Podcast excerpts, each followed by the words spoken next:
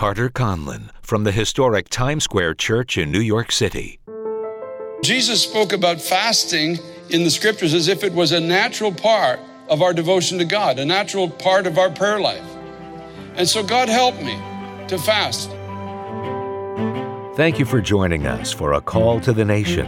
Many people fasted in the Bible Moses, Daniel, David, Paul, and Jesus, to name just a few. It's not just an old fashioned religious exercise, it's a spiritual discipline that's clearly in the Word of God. Let's find out more now as we join Carter asking this very important question.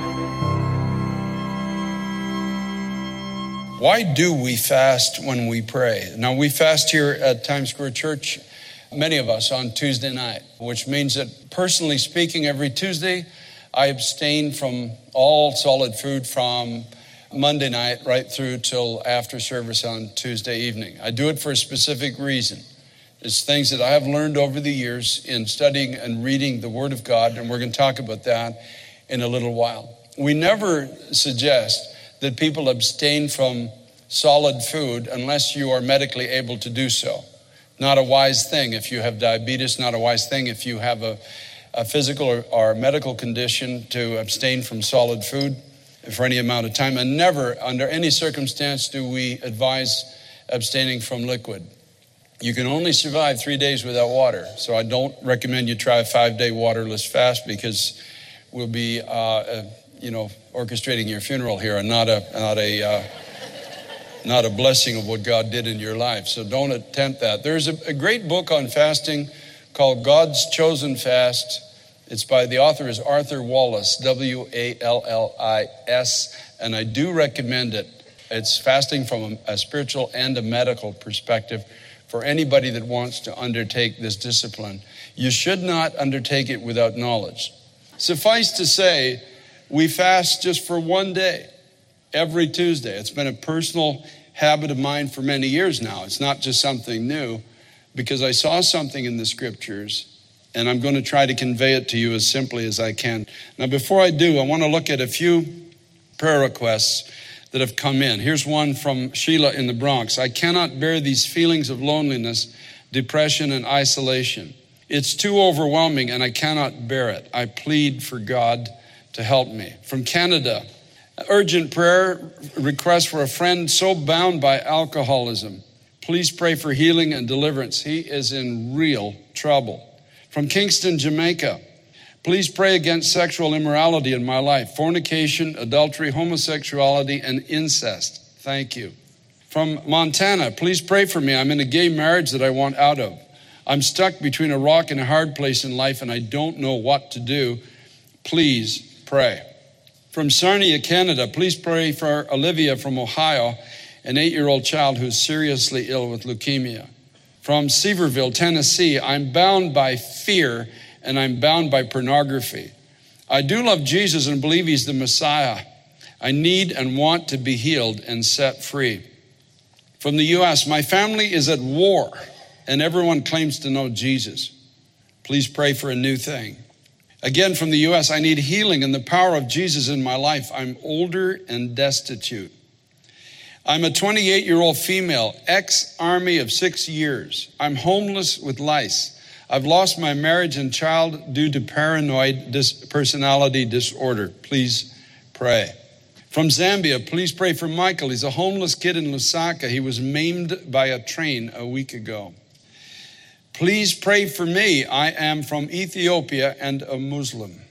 From California, I need prayer for my daughter who has been diagnosed with schizophrenia. She accepted Jesus as a child. She's now 49 years old. I'm at my wits' end. From Jersey City, New Jersey, please pray for my niece. She's been plagued with suicidal thoughts for years and is fearful that she will always be this way. These are just a sampling of the prayer requests of a lot of really desperate people who absolutely need a miracle. And so the question arises why do we fast when we pray? Now, for me personally, when I began to study the scriptures, I saw something in it. I don't have to understand everything. I don't have to understand the deeper meaning behind everything. Sometimes certain things are just plain, they're just there. For example, in Matthew chapter 6, verses 17 and 18, Jesus spoke of fasting as a natural expression of our devotion to God.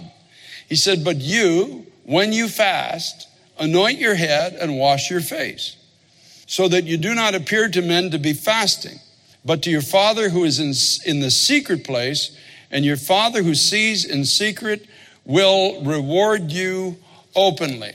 So Jesus spoke about fasting in the scriptures as if it was a natural part of our devotion to God, a natural part of our prayer life.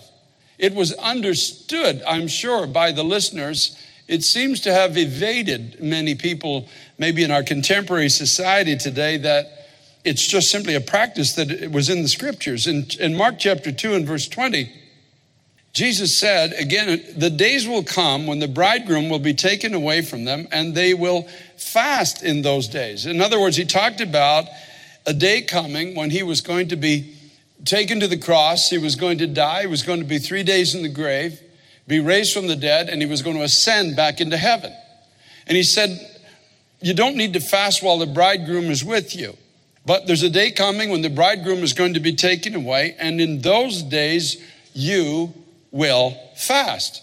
I remember when I, I, saw it in the scriptures and I said, God, I don't fully understand why, but you seem to think it was a normal part of prayer and Christian living. And so God helped me to fast. I wasn't, I was, I don't mean to be funny, but I was a slow faster, if I may put it that way. You know, it took a long time to get off the ground because your body doesn't like to be deprived. And if you think it does, then you go one day without eating if you've never done it before. Your, your, your body will smell every hamburger, every steak, it, every meal you've ever enjoyed will go like a ticker tape through your mind. You'll be so obsessed you can't think about anything but food. You'd be so craved. You'd be like the, the army of the Israelites that weren't allowed to eat and they flew upon the spoil and ate it raw. I remember the first time ever that Teresa and I fasted, ever, for a full day we were literally right down to midnight. It was 12 to 12. It was 1150. We had the water boiling. It was 1152. We, we had, the, we had the, the, the hot dogs in the water. 1159, we're taking them out and putting them on the bun and mustard, relish, onions, cheese. We just laced them. And 12 o'clock sharp is that first strike of the clock. Half of that hot dog was in my mouth right out of the gate. And we ate so fast that we both laid in bed holding our stomachs and moaning after. Thought we were going to die. One day, first day ever that I'd ever, you don't realize how much your flesh really controls you until you take a moment and begin to fast. Now, in those days, we just did it because we thought, let's try this. I mean, it seems to be in the Bible, and people fasted, and people were talking about fasting. So Let's give it a try. Let's fast. I remember I went to Toronto not long after that, and there was a church having a three day Esther fast where they went without food or water for three days. I don't recommend that at any time. I was taking, by day two, I was taking extended showers with my mouth open.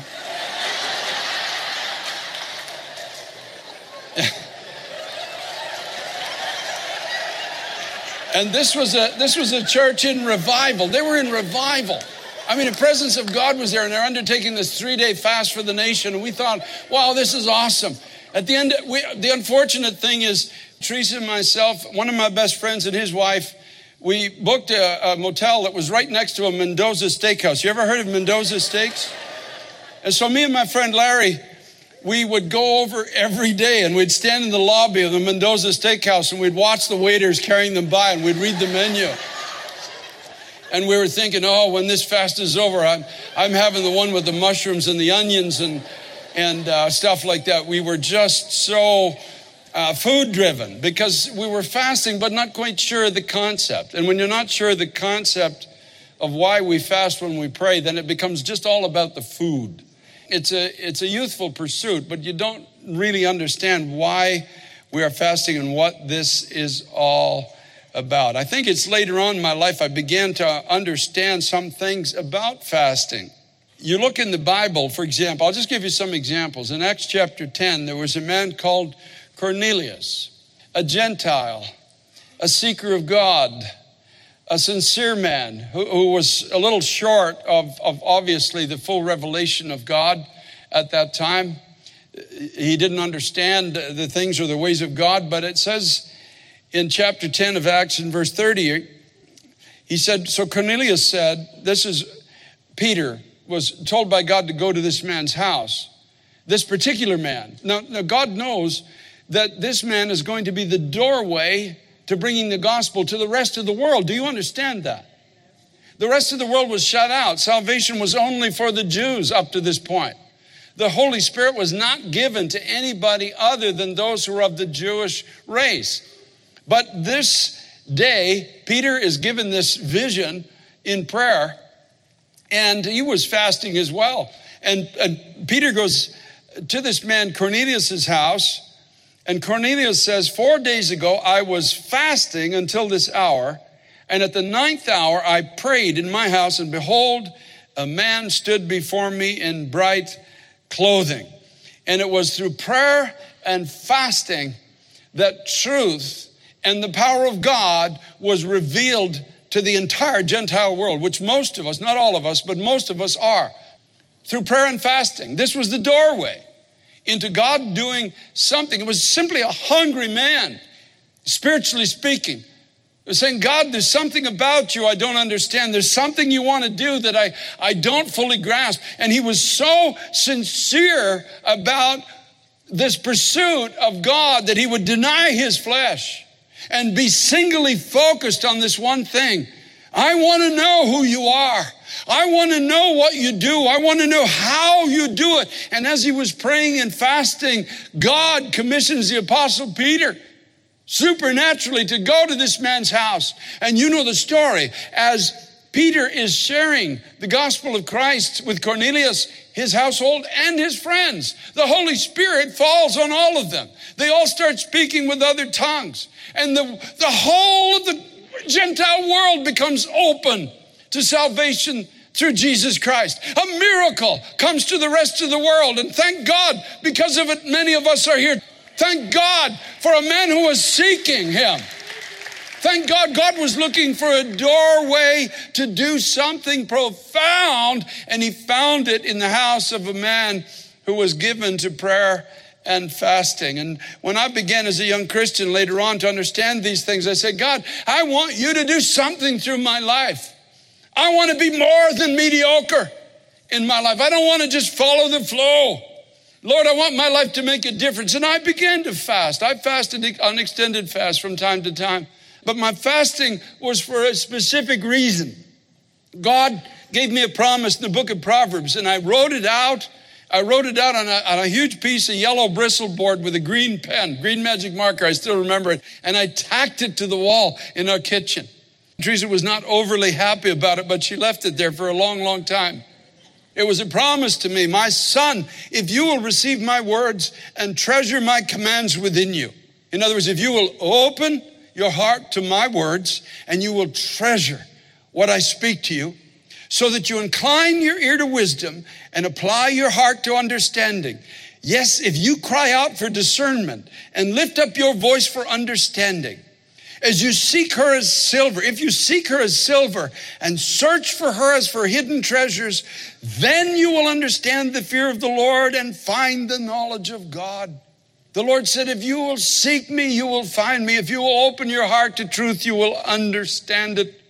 If you look for it as powerfully as you ever look for anything in your entire life, I promise to open it to you, and you will be taken to another place that you could never go without the sincerity of heart. So, my first point is just this it's through prayer and fasting that we find out how sincere, how badly do you want truth?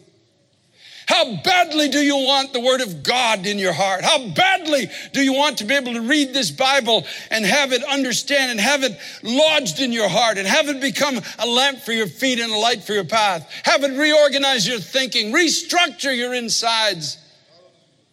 How badly do you want the kingdom of God to, to emanate in you and to flow through you? How badly do you want to stand and represent Jesus Christ in your generation? I wanted it bad enough that I was willing to fast to get it, willing to deny my flesh, willing to say, God, I'm focused on this and I want this with all of my heart.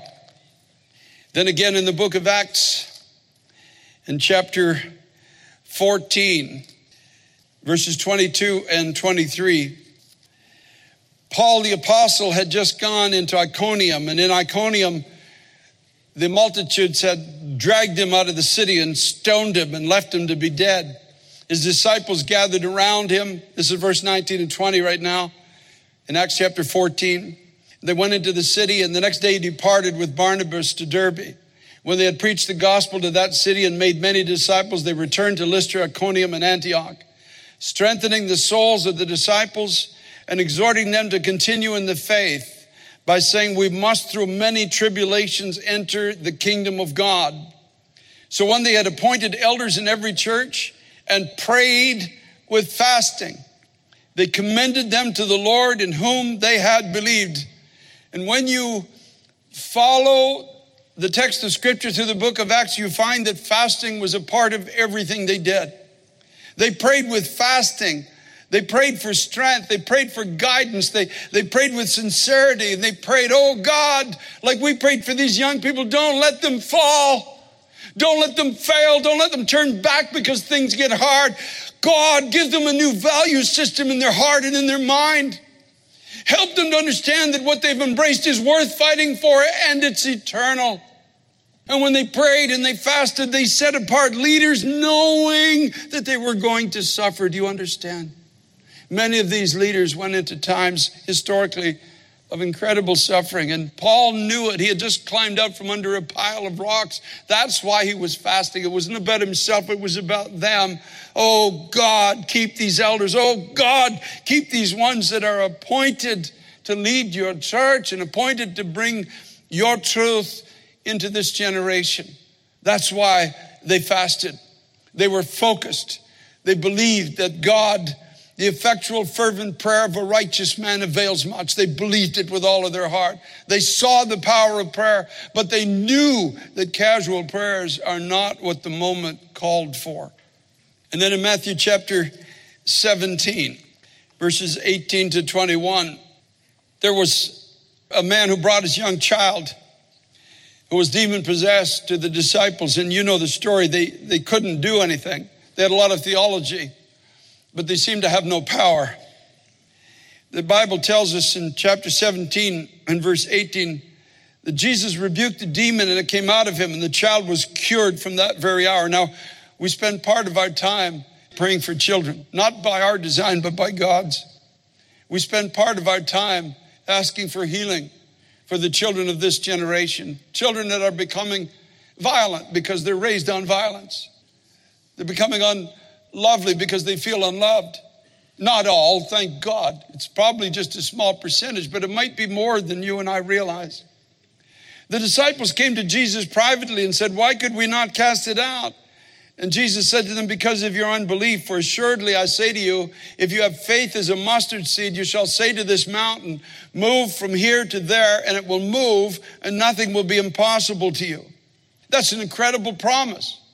If you have faith, even the smallest amount that you can bring to God, and you believe these things that are impossible for men in the natural are become possible because of God operating through your life. However, this kind does not go out except by prayer and fasting. And so the question is, how badly do we want others to be free? We read these prayer requests. I'm suicidal. I'm a Muslim. I'm caught in a homosexual relationship. My daughter is plagued with thoughts of suicide. I'm old. I'm destitute. I'm bound by fear and pornography. I love Jesus. I need to be free. I'm stuck between a rock and a hard place. I'm an eight year old who's seriously ill. I'm, I'm stuck in sexual immorality, fornication, adultery, homosexuality, and incest. So the question is, how bad do we want them to be free? Are we willing to deny ourselves a little bit that they might be free? Are we going to go on with this, this, this pitiful, powerless religion? Or are we going to have the ability to fast and pray as Jesus said? I am not willing to stand at the foot of the mountain and watch the generation unchanged. And whatever it takes, wherever God leads, whatever He requires of me, that's what I will do. Because I'm not willing. I'm simply not willing to live in a place where the power of God is not.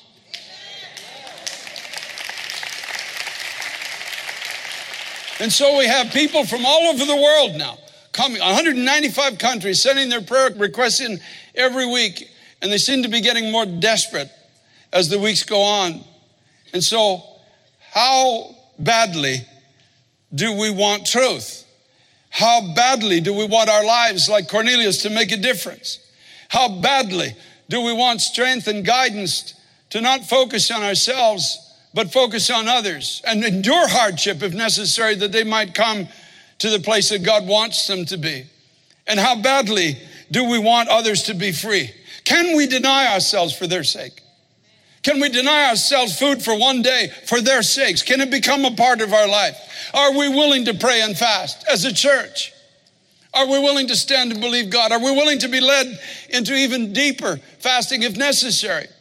That the presence of God may rest with us. It won't be long into the future. We'll be calling a three day fast in this church again, where we gather nightly to pray, probably for these issues. For the people, not ourselves, but for people in our generation that have no hope without the intervention of God in their lives. I tell you, I wanted bad enough to obey God. That's why we fast when we pray. It's not just some old fashioned religious exercise, it's a spiritual discipline that's clearly in the Word of God, clearly spoken about by Jesus, and very clearly embraced by the early church.